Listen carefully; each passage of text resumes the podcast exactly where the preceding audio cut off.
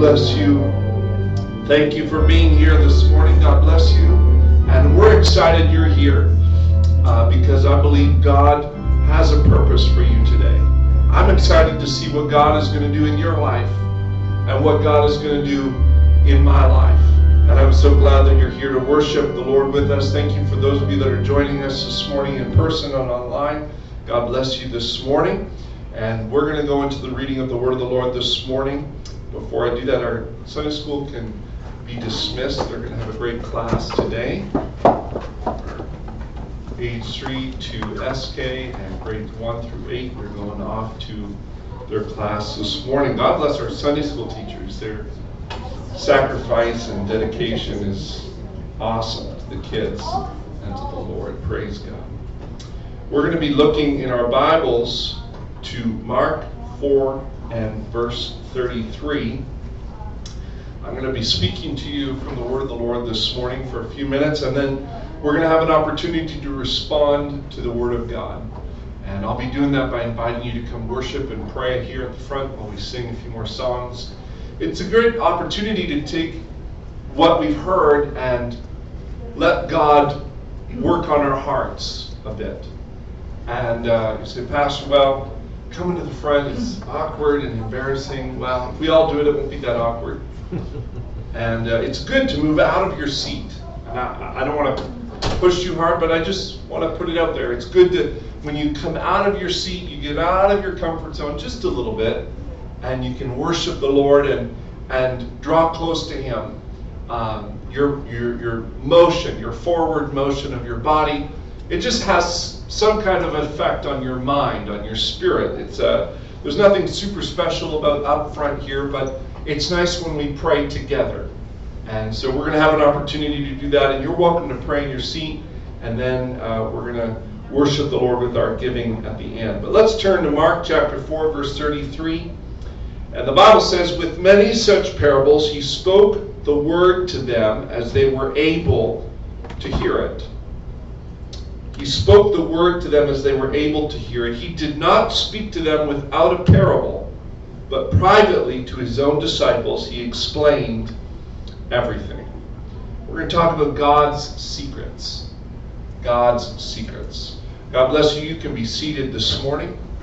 Thank you for praying and worshiping and responding to the Spirit of the Lord. Everyone loves a good secret, right? Right? I, it's hard to resist when someone walks up to you and says, Want to know a secret? or how, how about this one? Can you keep a secret? The answer to that question is always yes. And many of us have to repent for lying because we don't always keep the secret, right? We go, well, we're just going to tell one person, right? We're just going to tell our spouse. Just going to tell them and, and, and then I'm going to ask them to promise not to tell anyone else, right? But that's, that's that, that secret thing is so, oh, it's just intoxicating, right? You, you, you hear about a secret and you want to know what is the secret. Uh, that, I mean, that's the pull of every, every, everything that's covered up. You kind of just want to uncover it and see what's inside. The library sometimes puts together bags, and they put a, a big paper bag, white paper bag of kids' books, and a big question mark on the bag. And you can check out the bag, and you don't know what's inside because it's a secret. It's supposed to be a surprise, and it's so it's so fascinating. I'm I'm like 37 years old, and I want to see what's inside the white paper bag. I know it's just kids' books, and probably none of them I'm going to like very much. But oh, what's in that bag? It's a secret. Well, tell me what it is. That's, I just want to know what the secret is. And, and they say psychologists do, did a study on secrets, and they said that it actually has a powerful effect on the body, almost like a weight, a weight that sits on your mind and weighs you down. Uh, and, and some secrets are good, right? There's the, the surprise birthday party and there's certain people you cannot, you know who, who it is in your mind. You can't involve them on the secret until the day of, because they are they are like a colander. They will leak and let out everything. They're they're not sealed. Uh, they are they are they just can't hold on to that secret. Um, but but the secret has this powerful effect. There's the good ones, and then there's the bad secrets, right? And there's actually 33 categories, according to these psychologist studies. There's 33 categories of secrets, and everybody has almost 18 categories of secrets in their life. Almost 18 of those 33 categories. The average person has 18 of those 33 different types of secrets in their life. And some more, some some less. And some secrets are, are really they weigh you down, right? They're things you don't want anybody to ever know about your life. And isn't it funny though?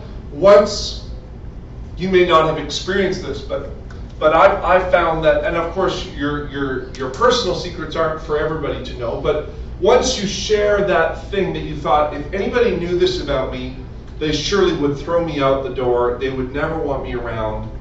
Uh, there's something wonderful about when you share that with someone special and they love you anyway, right? They know your your deep, dark, dirty secret, but yet they, they love you anyway. And that's a powerful thing. That's a wonderful thing. And can help ease the burden of those secrets. But the, the Bible tells us about God's secrets. God has secrets, by the way. There's things that God doesn't share with everybody. Now, everything is in His Word, everything is there, but the understanding of those things doesn't necessarily go to everyone. And, and, and we, we see this in Jesus' teaching. The Bible says, without a parable, He did not speak to the people. He concealed His teachings in a story. And so, for those who are hungry to hear, they would understand and then they would seek for greater understanding by coming to Jesus. The word parable means placing two objects together, usually for the object of comparison. They're short stories, usually fiction based on reality, that have a moral or a, a, a teaching element to them. Jew, the Jews see they had this they had this really big conception, misconception, I should say, of what the kingdom of God really was all about. In the Jewish mind at the time of Christ, if you said the words kingdom of God in their mind, they would have seen the Israel nation becoming strong, powerful, and overthrowing the oppressive Romans, the Greeks, and ruling the entire world. And many of them thought that the kingdom of God was going to be the restoration of the kingdom of David, and that Messiah that was coming, that was prophesied, was going to wipe out the Gentiles, wipe out the, the non Jews that oppressed the God's people, and, and, and they would they would establish this Messiah would establish his kingdom. And so when Jesus, when his disciples realized Jesus is Messiah, the one that we've been praying for, the one that we've been waiting for, and He's called us to be with Him. They were they were floored. They were their minds were blown because Jesus was asking these the, the dregs of society, really, the fishermen, the, the, the tax collectors, the, the just the average individual to be part of his kingdom. And so they argued amongst themselves often about which one of them would be most important because you want to know, right? You want to know if your if your Messiah is going to set up a world government, you got to want to know in your head who's who's going to be on top. I mean, someone's got to be in charge. Someone's got to be I know Messiah's in charge, but he can't be he can't be in charge over everything. He's got to delegate authority. So which one of us is going to be top 3? Which one of us is going to be, uh, you know, top two? Which one of us is going to be the one of the twelve? And they were constantly fighting and arguing. Even on the night when Jesus was crucified, their conversation around the table was, which one of us is the greatest? Jesus, knowing the truth, wanted to confront their misconceptions about the kingdom. So he used parables and he disguised the truth in a story. He, he hid the truth, if you would, like a seed in the ground, covered it up with, with common dirt, common tales, common stories. He took the valuable seed of the word and, and hid it in the ground. And he disguised it for his disciples. And so Jesus told many different parables. The parable Jesus tells that, that we're going to read here in just a moment is found in Matthew chapter 13. If you want to turn there and follow along with me, Matthew chapter 13 and verse 44. I think it's important for us to see this story because it is one of those groundbreaking secrets of Jesus. It's so cool. When you see this, it's, it's going to be fun to explore this, this secret, God's secret. Matthew 13, 44. The kingdom of heaven, Jesus said, is like a treasure hidden in a field, which a man found and covered up. Then, in his joy, goes and sells all that he has and buys the field. Now, you have to get, you read this in today's Western context, you know, the, without the Jewish culture flavoring the backdrop. And it's not very funny. This, this is just kind of like an, okay, so he found a treasure, he covered it up and went and bought it. Okay, big deal. But to Jesus' audience, this would have been one of those caricature stories that, that highlighted everything about the Jewish culture that was kind of quirky and funny, that it would have definitely created a good old ripple of laughter through the crowd. It would have been funny because, legally speaking, if you found a treasure and you found it in a field that did not belong to you, you were legally obligated to go and report that to the owner of the field because he might sell that field for something more than what he would have if the treasure wasn't really there.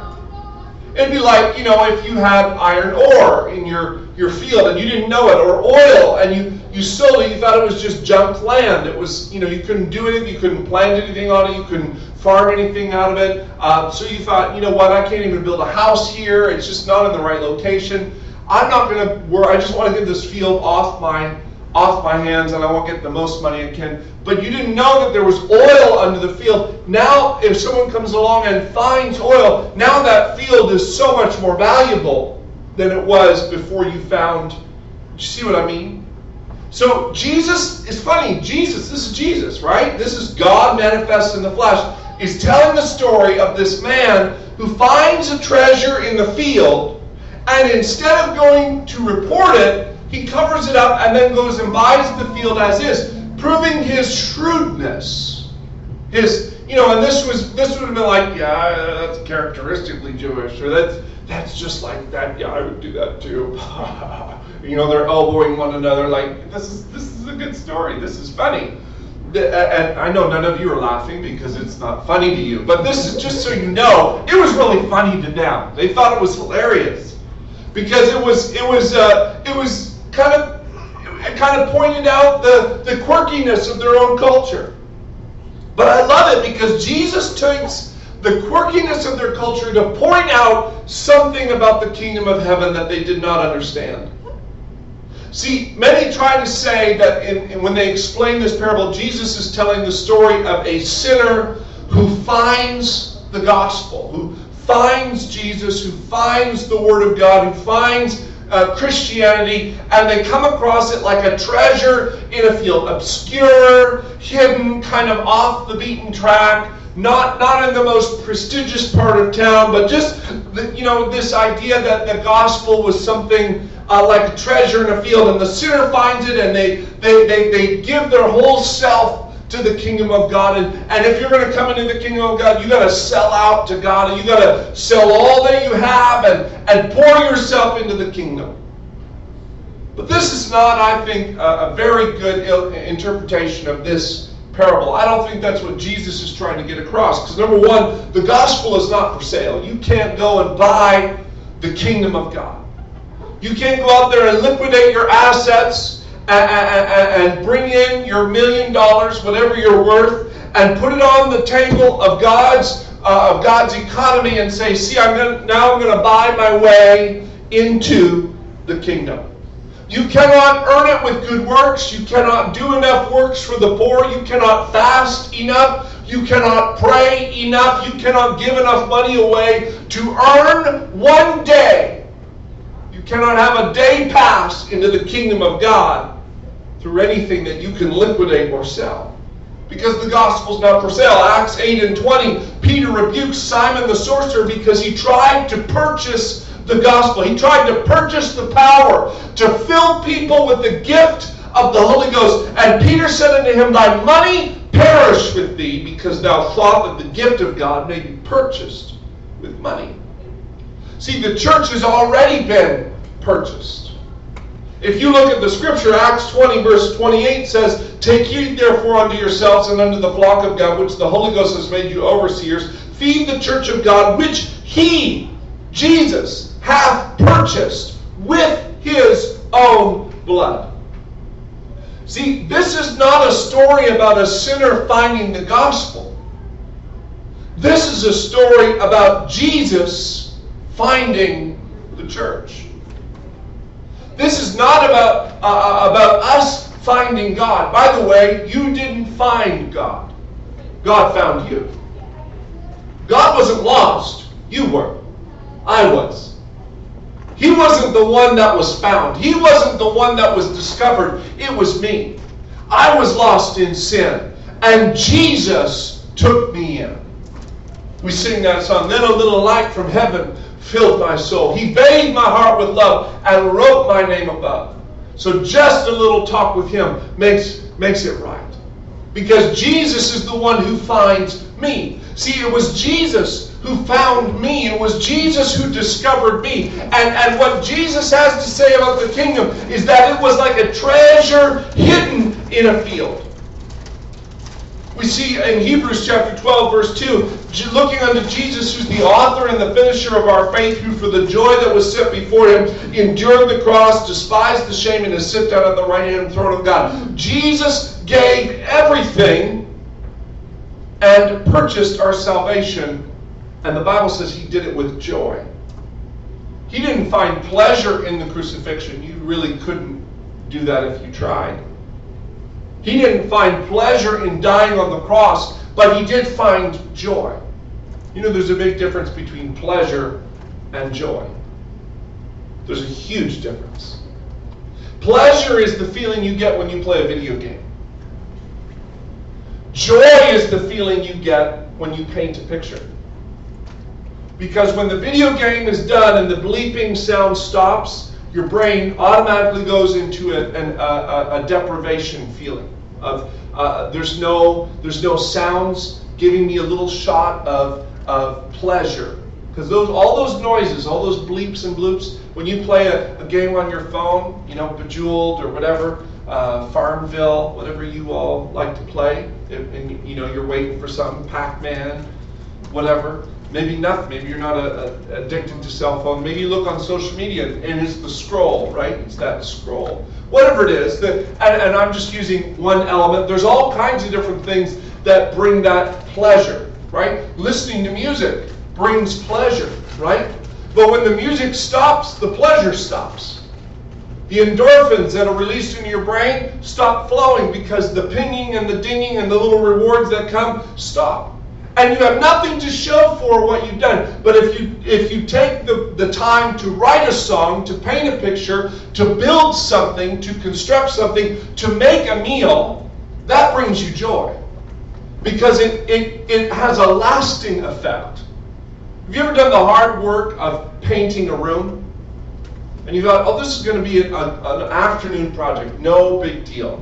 And you get started, and it's like five, six, seven days later, and you're still working away at it. And, and it, it is frustrating, it is agonizing, it's dirty, it's sweaty, but then when it's done, man, what is that? That that feeling lasts a long time. And every time you walk back into that room that you painted, there's a little hit of joy. there's a little hit of pleasure. Why? Because it lasts longer than the temporary things that give you pleasure. Jesus did not enjoy the cross. It was dirty, it was painful, it was agonizing, but it purchased something of eternal value. That every time Jesus looks at the church, uh, he experiences the euphoria of joy, the feeling of joy that lasts over and over and over again. He was cunning and shrewd. Jesus was like the man who found the treasure in the field and then he buried it up. He covered it up. He concealed the thing that he discovered. He discovered the church. He discovered yes. you. He saw you and he found you. But then he covered you up. He did not reveal you to anybody. And he went and he gave his whole life to purchase you the kingdom. We know that Jesus was cunning and shrewd, just like the man in the story, because in 1 Corinthians chapter 2, verse 7, it says, We impart a secret and hidden wisdom of God, which God had decreed before the ages of our glory. Notice, he said it's a secret and a hidden wisdom.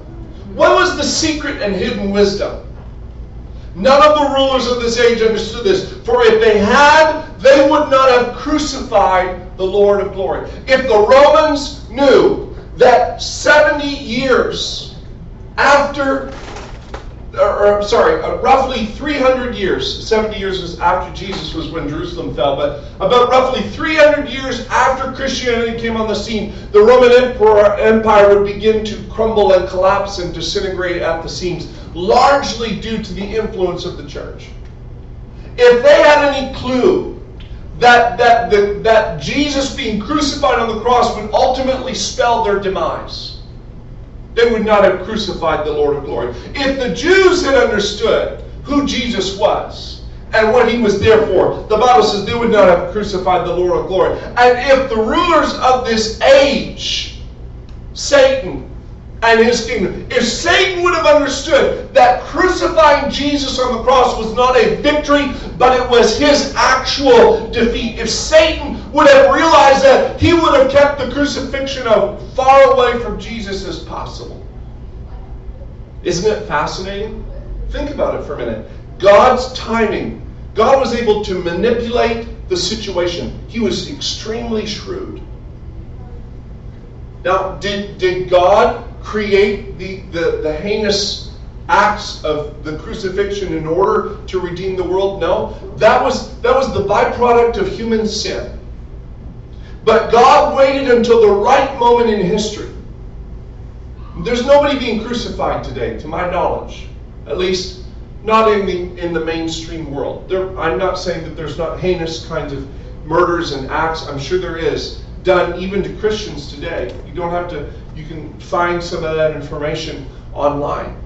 Um, and, and, there's the, the modern day martyrs, martyrs in, in countries all over the world for the gospel that are suffering greatly for their faith in Christ. So it's not that it's not happening today, but crucifixion is not, not really a thing in the mainstream world. It's not a government instituted capital punishment any longer.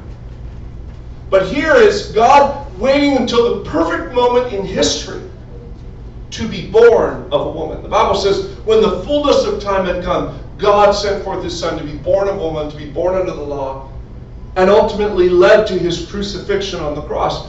All of that was, was perfectly orchestrated. Why did Jesus go about doing his ministry? And time to time he's saying, Don't tell anybody I just healed you. Don't tell anybody I delivered you from a demonic spirit. Don't tell anybody I raised you from the dead. Just keep it to yourself. Keep it quiet. Because he had to he had to orchestrate his timing properly. If things would have been released too quickly, too soon, it would have expedited his path to the cross, and he needed to wait for the right particular moment. Isn't it interesting? Jesus was crucified on the Passover. The same day that the Jews celebrated Passover is the same day that Jesus was crucified on the cross. His timing was perfect. God manipulated the time so wonderfully that if Satan and the rulers of the age would have known the significance of his time and the significance of the moment in which he was crucified, he would have never crucified. Just like if the guy would have known the treasure that was in his field, if he would have known it was there, he would have never sold it for that price. But the man was shrewd. He found the treasure. He buried up the treasure again. He went and purchased the field with everything he had. And Jesus just left the story there. Never gave the explanation to the crowd. Because to those who were listening, would have begun to understand. And those who didn't want to hear the truth and were looking for a way to pin him to the floor would have found no, nothing to hold on to. It's just a story about a guy buying a field. But Jesus reveals another secret. He continues along this line of, of selling and buying. Matthew 13, verse 45. Again, the kingdom of heaven is like a merchant in search of fine pearls, on who, on finding one pearl of great value, went and sold all that he had and bought it. Now, this is slightly different from the previous story. The previous story, the man found a treasure in a field, buried the treasure, bought the field. In that, that story, Jesus was illustrating the shrewdness of the man buying the field. Like Jesus was shrewd in allowing himself to be crucified at the right moment to redeem his church. Now we, we see Jesus is now the, the merchant. He's the merchant looking for the specific pearl looking for the finest pearl. He's on the hunt for the best pearl. The merchant knew what he was looking for when he entered the marketplace. Before, the other story, the man found the treasure by accident. In this case, the, the merchant is exactly, he knows exactly what he's looking for. He's on the hunt for the pearl of great value. Like in the story before, the treasure is the kingdom of God. In this case, the pearl of great value is the church of Jesus Christ. And the Bible says when the merchant finds the pearl, he sells all that he has and he buys this one singular pearl. Again, a humorous ripple echoes through the crowd. Because what merchant liquidates all of his assets? What, what, what jewelry uh, aficionado sells all of their other pieces of jewelry to buy one single pearl. And that's kind of funny. That's kind of like the that's that's that's kind of odd. Wow, this must have been some kind of pearl. This must have been something of extreme value to warrant shedding all of your other assets and treasures. You know, they say to have your eggs in more than one basket. Don't put all your stocks in one place diversify you know spread your spread your investments out across the spectrum. But but jesus says no no no no no. See you have to understand this pearl is of such great value. This is this one is so special so amazing that everything else pales in comparison. It's worth liquidating every other asset every financial opportunity every every property every investment every every treasure and pouring all of it into this one singular pearl he emphasizes the value of the church. The value you are to God is of such great value that He would liquidate everything in heaven and on earth to purchase your salvation collectively. This is the value of the church. So it is when anybody comes into the church, your value increases exponentially upon receiving the gift of the Holy Ghost, being baptized in Jesus' name, being, being filled with God's Spirit, and living a life that your value increases exponentially. You may not be worth much according to Royal Bank of Canada. You may not be worth much according to the stock market. You may not have the you may not be able to carry a tune in a bucket. I, I mean, you, you probably can't do a lot of things as far as the world is concerned, and you may not have all the skills that this world has. But the moment you become part of the church, you become part of something that God would liquidate heaven and earth for. You become part of something that God places the greatest value and the greatest treasure on, and it is so wonderful and special to Him. You are so wonderful and special to Him. Hallelujah. See, you know the grace of our Lord Jesus Christ, that though he was rich, yet for your sake he became poor. God, who spanned the heavens with his hand, the Bible says he stretched out the heavens and he measured the entirety of the universe, all of the galaxies and the stars and the expanding universe, the Bible says, is measured by God's pinky and thumb. The tip of his pinky and thumb measures out the universe. The God who flung stars into space with his spoken word, many of which we have never seen, only get glimpses of, and who knows if we're really getting the full picture of what's really out there. Became a man, manifested himself in flesh, yes. and allowed humanity to treat him. In, and, and by the way, when Jesus finally came to the earth, unlike the Greek gods, the Roman gods, who, when they became human, took on grand um, muscular forms, right? You, you just look at Greek pantheon, and they, they carve and chisel these, these guys and these girls out to be the, the, the epitome of human physique and beauty. And, and modern movies that, that, that tag on to these stories, they use the, the most handsome men in Hollywood and the most beautiful women in the film industry to depict these individuals that were gods taking on human forms. But when your God took on human form, the Bible says there was nothing attractive or beautiful about him.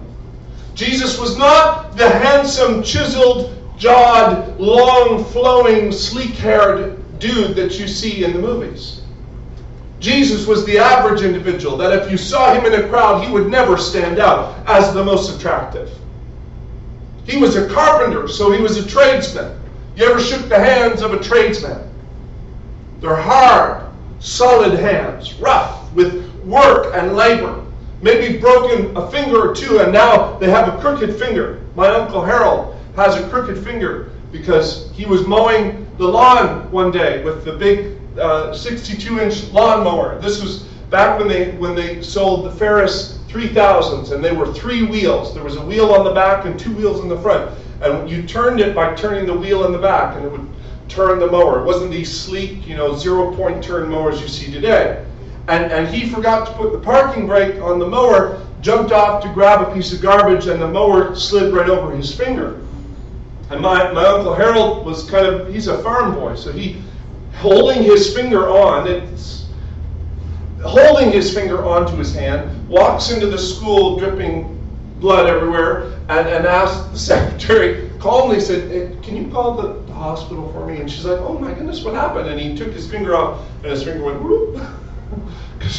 the mower almost cut it all the way off. He was rushed to the hospital, and they saved his finger. But when he when he when he gets angry and he's pointing you, it's that crooked finger, and it's it's all crooked and twisted. So when he'd get going at this crooked finger, and he'd get so mad at my dad, and he'd be yelling at him with his crooked finger, my dad would just laugh at him and say, You look like Arnold Bryson, their dad, who also had a crooked finger. It's just, this is the hands of a tradesman, crooked and, and, and bent with weathered, leathery skin. You know, like Jesus was a, was a common individual. He wasn't the epitome of human physique and beauty. He was lowly. He was born in Bethlehem, the city of David, but he grew up in Nazareth, and every time you see him in the New Testament, he's always referred to as Jesus of Nazareth. And everyone's saying, Can anything good come out of Nazareth? Really? And, and Jesus' birth was spurious because his, his mother was pregnant outside of wedlock. Ooh, scandal. What a scandal that was. Do you see what I mean? He gave up everything. And when he got here, he didn't arrive in the, the, the, palace of Jerusalem. He didn't arrive in the best that Israel had to offer. He, he arrived in the lowest place. He was born in the animal stable and placed in a manger where the animal eats. He was born in the lowliest of positions and raised in the dirtiest of cities to show that there is no low that God cannot pull you from and use you to accomplish His will. And He gave it all up, all of His splendor and majesty, to be buffeted and kicked and whipped and bruised and beaten by His own creation. Hallelujah. So that you might become mm. the pearl that He was looking for. See, the Jewish mind viewed the Messiah as the triumphing Lord. Much like the Greeks, they had their own hero, right? Superman, you might not know this, but Superman was created by a Jew and was patterned after the Messiah. Fits, right? All of his superpowers strong, laser eyes, x ray vision, you know, all these Superman was patterned after Messiah. Nothing could defeat him.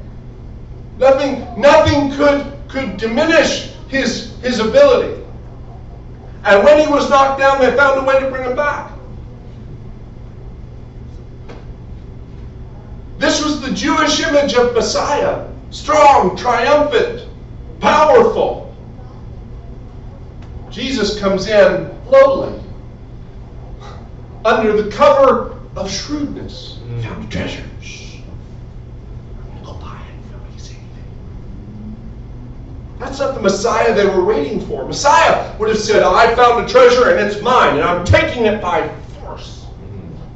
Mm. Messiah found the treasure and said, Shh, I'm going to buy it with everything I have. And Messiah was the merchant, you know, the nerd with glasses at the tip of his nose. Sorry if you wear your glasses down here. I'm not, I'm not calling you names. Okay? But just that, you know, you ever seen a, a real jeweler? I mean, a guy who knows his stuff.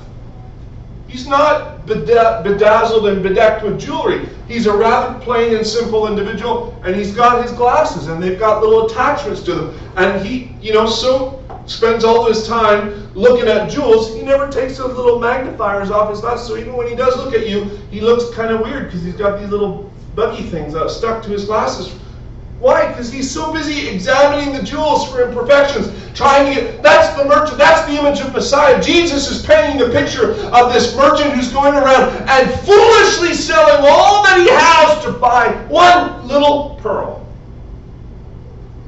Do you want to, want to know what's cool about a pearl? If the church is a pearl, do you know how a pearl is created? A, a pearl is so much different because it's not created like any other gem in the world. Most gems are created through pressure mm-hmm. and, and rock formations and all kinds of cool things. But a pearl is a grain of sand or other foreign object that intrudes into the shell of a small creature, a mollusk, an oyster. And it hurts the oyster. It's painful to him. And so the response of that oyster to, to alleviate the discomfort and the pain, that if he allows this, this shard of sand or glass or other foreign object to remain in his shell, it'll create an infection and kill that thing. So, in order to prevent it from destroying it, it secretes a fluid that coats the harsh sand. And because it's like, you know, if you ever put something in your mouth and instantly there's saliva in your mouth, it's like a natural, you, you, don't even control it. It just fills your mouth. You put a sour candy in, and all of a sudden you're, you're, trying to swallow that saliva because there's something foreign your body goes, there's something in your mouth that's not supposed to be there. Secrete saliva, secrete saliva. So the oyster feels that little grain of sand and says, secrete the lacquer, secrete the lacquer, and it coats the pearl. But the problem is the pearl just keeps getting bigger because the more the, the, the object doesn't dissolve the object or take it away, it remains there, and the pearl just gets bigger and bigger and bigger. And, and by the way, pearls are different colors. There's black pearls, there's white pearls, there's pink pearls, there's green pearls, there's all kinds of different shades uh, of colors uh, that, that, that pearls take on because of the oyster and what it feeds on and its condition and environment that it's in and, the fluid builds up around the pearl until it is it is not a, a perfect thing, but it is it is pretty round and smooth and beautiful. Now let's look at this, this again. The Bible says, He, 2 Corinthians chapter 5, verse 21, He hath made him to be sin for us who knew nor sin, that we may be made in him the righteousness of God. See, Jesus came to the earth and he saw man in sin. And he took on man's sin and bore it in his own body. Our sin was an intrusion to Christ. It was a foreign matter to him. The Bible says he took upon himself our sin. He took upon himself our sickness, our disease, our weakness, and he was he was he was punished. The Bible says Isaiah 53, 5, wounded for our transgression, because our transgression was like a grain of sand, a foreign object in him. And so what does Christ do? What does Jesus do to the sinner? He puts his righteousness around the sinner. He takes the foreign object and covers it. He takes the foreign intrusion into his kingdom. You are an intrusion to the kingdom of God. You, you, you don't need to go very far in your walk with God before you realize that you're really not fully fixed. You're still making mistakes. You're still sinning. You still have sinful desires. You still have things that would lead you lead you into shame and condemnation. But even with all of your intrusion, Jesus covers you, and then He covers you again, and then He covers you again. And as long as you stay in the kingdom of God, you're covered, and then covered again, and then covered again. Why are you so valuable to Jesus? Why are you so worth so much to Him that He would shed His blood? For you and give himself fully for you because he has covered you in his righteousness. He's clothed you, and every mistake you make that's a foreign intrusion into His kingdom, He covers it. So the more He covers you, the more beautiful you become. The Bible says you become His workmanship, created in Christ Jesus. Christ sees us not as what we are, but as we someday will be presented to him. A glorious church, Ephesians 5.27, not having spot or wrinkle or any such thing, but that should be holy and without blemish. See, Jesus sold everything he had that he might gain the pearl of great price. That thing that has been coated and covered in his righteousness. Over and with every addition to the kingdom, it's coated in a new fresh lacquer, in a new fresh covering, and becomes more beautiful than the day it began. What Satan would love to do is enter into the court of heaven and say, Have you considered your servant Yehuda? Have you considered your servant Garfield? Uh, and he just goes down the list. Have you considered? Have you considered? Don't you know? The Bible says he's your, your accuser and he accuses you before God day and night. Don't you know what they did? Don't you know what they said? Don't you know what they thought? Hey, did you see the latest? On, on their profile, you know, they have social media up in heaven too. And Satan pulls up your profile and says, See, now, see, the social media here on earth only shows your good stuff. But Satan has a social media up, up in heaven, and he finds your account, and, he, and it's, it's covered with all your mistakes and failures. You see, see, see this latest post on their, on their profile? And what they said to that person on the phone, that, that telemarketer that called them right at dinner time? You see how they snapped at them. You see, Oh, I guess none of you are human in here, praise God. That's, you see what they did there when they lied? You see what, how they treat, you see that lustful thought they entertained and, and maybe they even acted upon. You see what they did there? You see all that? And, and Jesus goes, but yeah, you know, I, I, I did, but then they, they prayed and now look, look at, look at this record. It's covered. It's covered in something white. I can't, and it's opaque. I, I can't see through it. It's opaque. It, it's, it's solid. I can't see through it because we are now the sons of God, and it doth not yet appear what we shall be, but we know that when he shall appear, we shall be like him, for we shall see him as he is. And we know that the Bible says in Revelation that the church was covered in the fine white linen of the righteousness of the saints. See, when you come to Jesus uh, and you are baptized in his name, uh, he puts on you the garment of righteousness. Uh, he puts on you that righteousness, that imputed righteousness. You remember reading about Abraham and how he lied to this king and that king and how he slept with his wife's handmaiden and how he, he lost faith in God here and there. But you read about him in the New Testament and the Bible says he had flawless faith. Right. He had perfect faith and never wavered in his belief that God was going to fulfill his promises. God covered over Abraham's unrighteousness uh, with his righteousness simply because Abraham trusted God just enough for God to go, I'll cover the rest. Amen. Amen.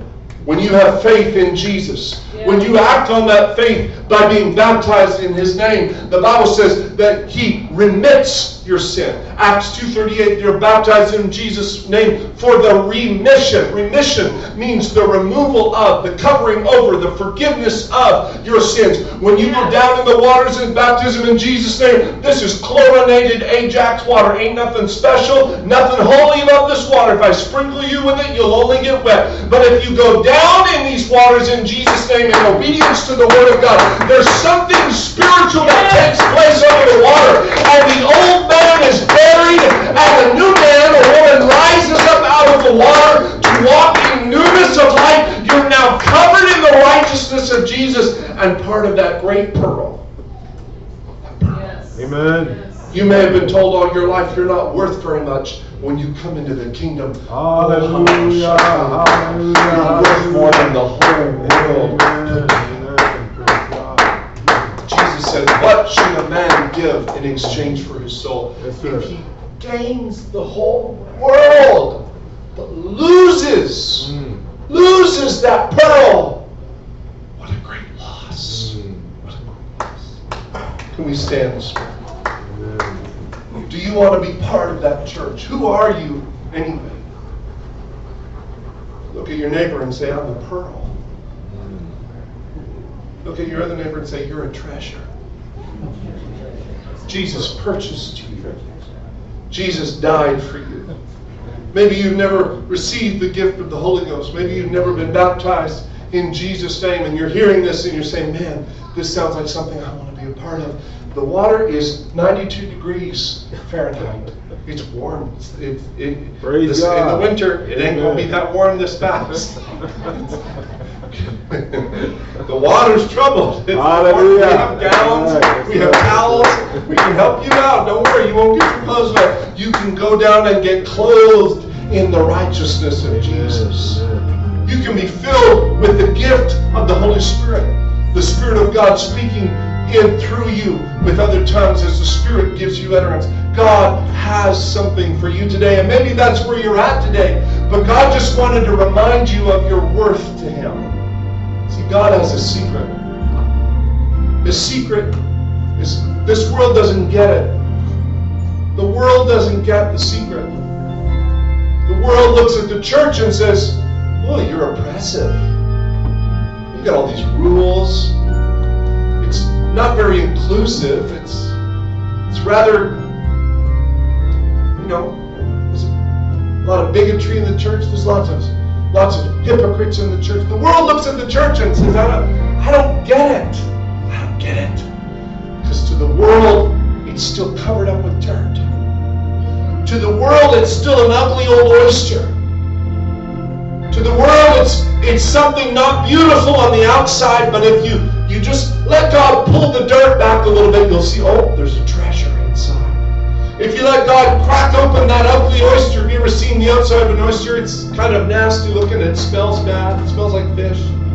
You ever, if you've tasted an oyster, maybe some of you like that. I I tried it, and I, I don't think I could ever do it again. I can eat a lot of things, but oysters was not for me. Like salty snot sliding down my throat. No, thank you. Was not for me. To the world, that's what the church looks like. Dirty, not something they're really interested in, and, and smells bad. To Jesus, he sees the pearl on the inside of that oyster. To, the, to Jesus, he sees the treasure buried in that field. You're of value to him today. Don't let anybody tell you you're not valuable. Don't let the devil deceive you into thinking Jesus doesn't want you. He doesn't care how bad it was. He's ready to cover it. He's a, his blood has not lost its power to cover and redeem and restore you. Would you find a place of prayer this morning around this altar, in your chair, in your seat, wherever it is that you're comfortable. I know I, I made a draw and a push for coming around the front. I think it's good to do that as a family. We pray together. Would you find that place where you can communicate with God and let Him restore your value again? Maybe you need to repent of some things and find His forgiveness again. That's okay. This is a safe place to do that. There's no judgment here. Nobody's looking down there, nose at you for having that. We're all in the same boat. We need the grace of God. We need the covering of Jesus over our lives to cover us and renew us and refresh us. Jesus, we need you, Lord. You. Let's pray and talk to Him this morning for just a few moments. No one else can touch my heart like you do. Oh, I could search for all eternity long and find there is none like you. Would you talk to the Lord today? Give him your heart. There is none like no one else can touch my heart like you do. I could search for all eternity long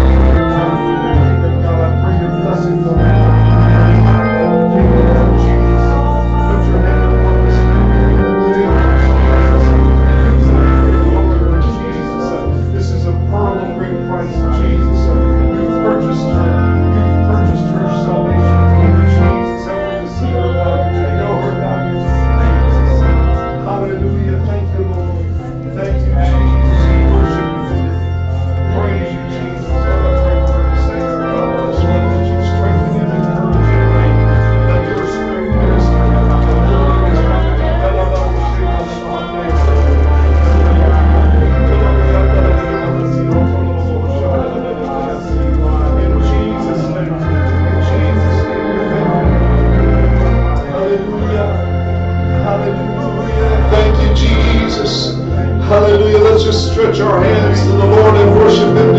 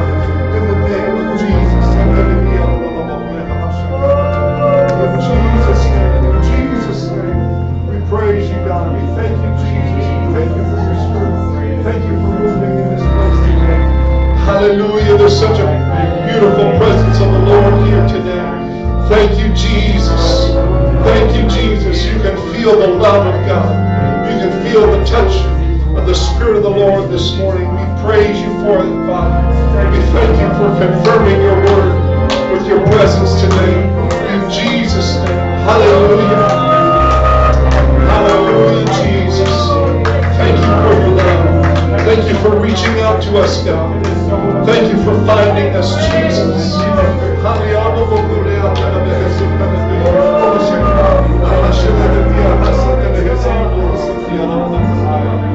Thank you, Jesus.